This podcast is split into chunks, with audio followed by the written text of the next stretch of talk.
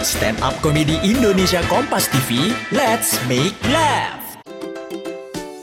Hari gini masih ketipu investasi bodong, masih susah atur keuangan, investasi, klaim asuransi, dan update isu finansial? Dengerin podcast cuan, cari untung bareng teman. Persembahan Media by KG Media dan Motion FM di Spotify.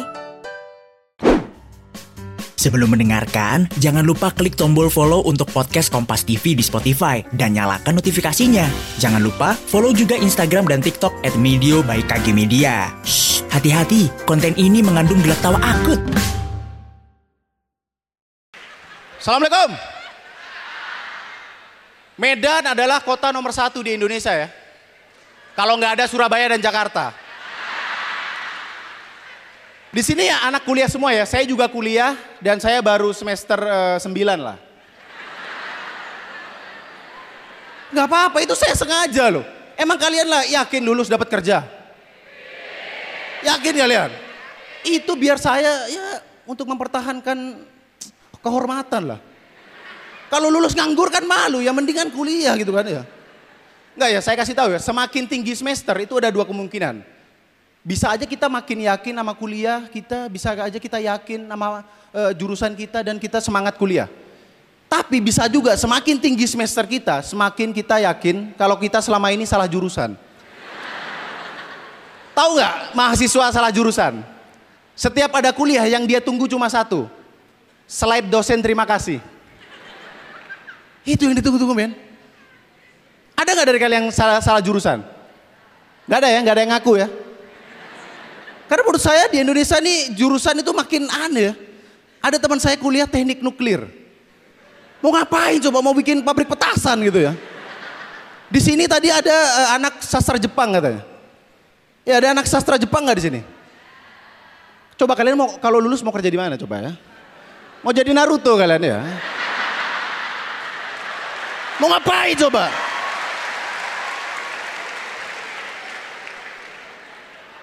Makanya saya kalau sebenarnya saya mau pindah jurusan, saya kuliah mau pindah jurusan, mau jadi eh, ambil jurusan orang dalam. Karena kalau kita lulus, kita akan jadi orang paling dicari, men. Coba kalau kalian kerja, pasti yang dicari orang dalam kan. Bukan manajer, bukan direktur, tapi orang dalam gitu.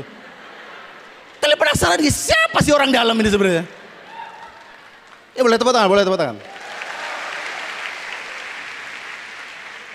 Saya saya nggak lulus lulus mungkin karena saya orang bodoh ya. Saya saya ini eh, kalau ujian, kalau UAS UTS itu aduh, UA, ujian itu adalah momen di mana orang bodoh dan pintar kelihatan. Kalau ujian orang pintar tuh bingung ngisi jawaban. Kalau orang bodoh ngapain? Survei jawaban temen. Satu apa bro? A. Satu apa bro? B. B. Ini orang bodoh bingung ya. Wah ya wah. Padahal soalnya esai lagi kan. ya. Ini orang bodoh kan. Dan masalah kayak gini ini sebenarnya nggak pas kuliah. Dari dulu saya pas SMA, SMP, itu saya memang udah bodoh men. Terutama kalau ujian matematika. Biasa kalau ujian matematika kita dikasih kertas oret-oretan tahu nggak? Di sini kertas sele-sele katanya namanya. Saya om ya, saya bilang sele-sele adalah oret-oretan ya. Ini biar Indonesia tahu ya. Saya pas dulu eh, ujian matematika itu kalau dikasih kertas oret-oretan satu lembar nggak pernah saya isi men. Herannya teman saya kadang-kadang minta sampai dua men. Bu minta dua lembar. Ya Allah itu ngerjain apa sih? Saya satu aja gak keisi loh. Ya udah biasa biasa kita kalau nggak tahu ngisi apa biasa kan ditanya itu caranya gimana dikumpulin. Tapi sekarang nggak tahu saya, saya saya tulis doa doa biasanya ya Allah tolong hamba gitu. Bisa gitu men. Karena nggak tahu mau ngisi apa gitu. Dan ternyata pas dikumpulin teman saya yang dua lembar tadi isinya apa? Doa yang lebih lengkap ternyata. Udah ya. Di sini ada yang pernah kerja nggak? Gak ada yang pernah kerja ya?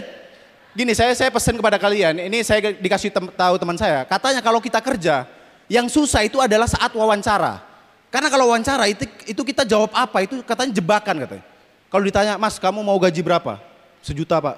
Gak punya masa depan. Minta gaji sejuta. 10 juta pak. Baru kerja di sini minta 10 juta kamu. Ditanya, Mas kamu punya pacar? "Eh, punya pak. Aduh pasti kalau kamu kerja pacaran terus. Ya udah Pak, saya janji kalau saya diterima, saya akan putusin pacar saya. Kamu sama pacar aja nggak setia gitu. Apalagi sama perusahaan gitu. Serba salah, Ben. Dan gini ya, di Indonesia itu punya kebudayaan. Kalau kita nanya gaji temen, dianggap nggak sopan, bener nggak? Iya nggak? Di sini gitu nggak? Di sini kan aneh sebenarnya, tapi sama nggak? Saya saya menilai Medan aneh ini sejak saya di jalan itu lihat motor spion kanan semua. Kalian nggak tahu aturan-aturan ya? Hah? Itu yang penemu Honda itu bikin motor spion dua tuh biar bermanfaat gitu ya. Sama kalian dicabut satu apa maksudnya coba? Ada yang bisa jelasin nggak apa maksudnya satu itu kan kanan doang kan?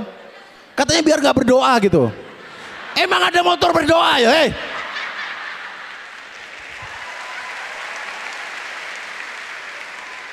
Di sini yang pengajian motor ya paling ya. Emang aneh kalian semua. Saya lanjut materi tadi ya. Di Indonesia ini kalau nanya gaji nggak sopan, menurut saya nggak masalah. Karena kita nanya gaji, itu karena kita butuh info gaji teman kita. Nggak bukan nggak sopan, kecuali kita emang nanyanya nggak sopan gitu. Woi orang miskin gitu. Gaji mau berapa? Itu baru nggak sopan gitu. Biasa kita malu nanya gaji teman karena kita tahu kita tahu gaji teman kita kecil, benar nggak? Misalnya teman kita yang kerjanya itu ngelap-ngelap plastik STNK, tahu nggak? Plastik STNK itu kan ada plastik, eh, STNK kan ada plastiknya. Siapa tahu ada orang yang kerjanya ngelap-ngelap itu, men. Kan siapa tahu kan? Misalnya dia gajinya ya 300 ribu lah per 7 tahun gitu misalnya. Yaudah sekian aja. Assalamualaikum warahmatullahi wabarakatuh. Eh pendengar, udah belum nih ketawanya? Ketawanya kita lanjut lagi nanti ya, hanya di podcast Kompas TV edisi Stand Up Komedi Indonesia. Tayang tiap akhir pekan hanya di Spotify.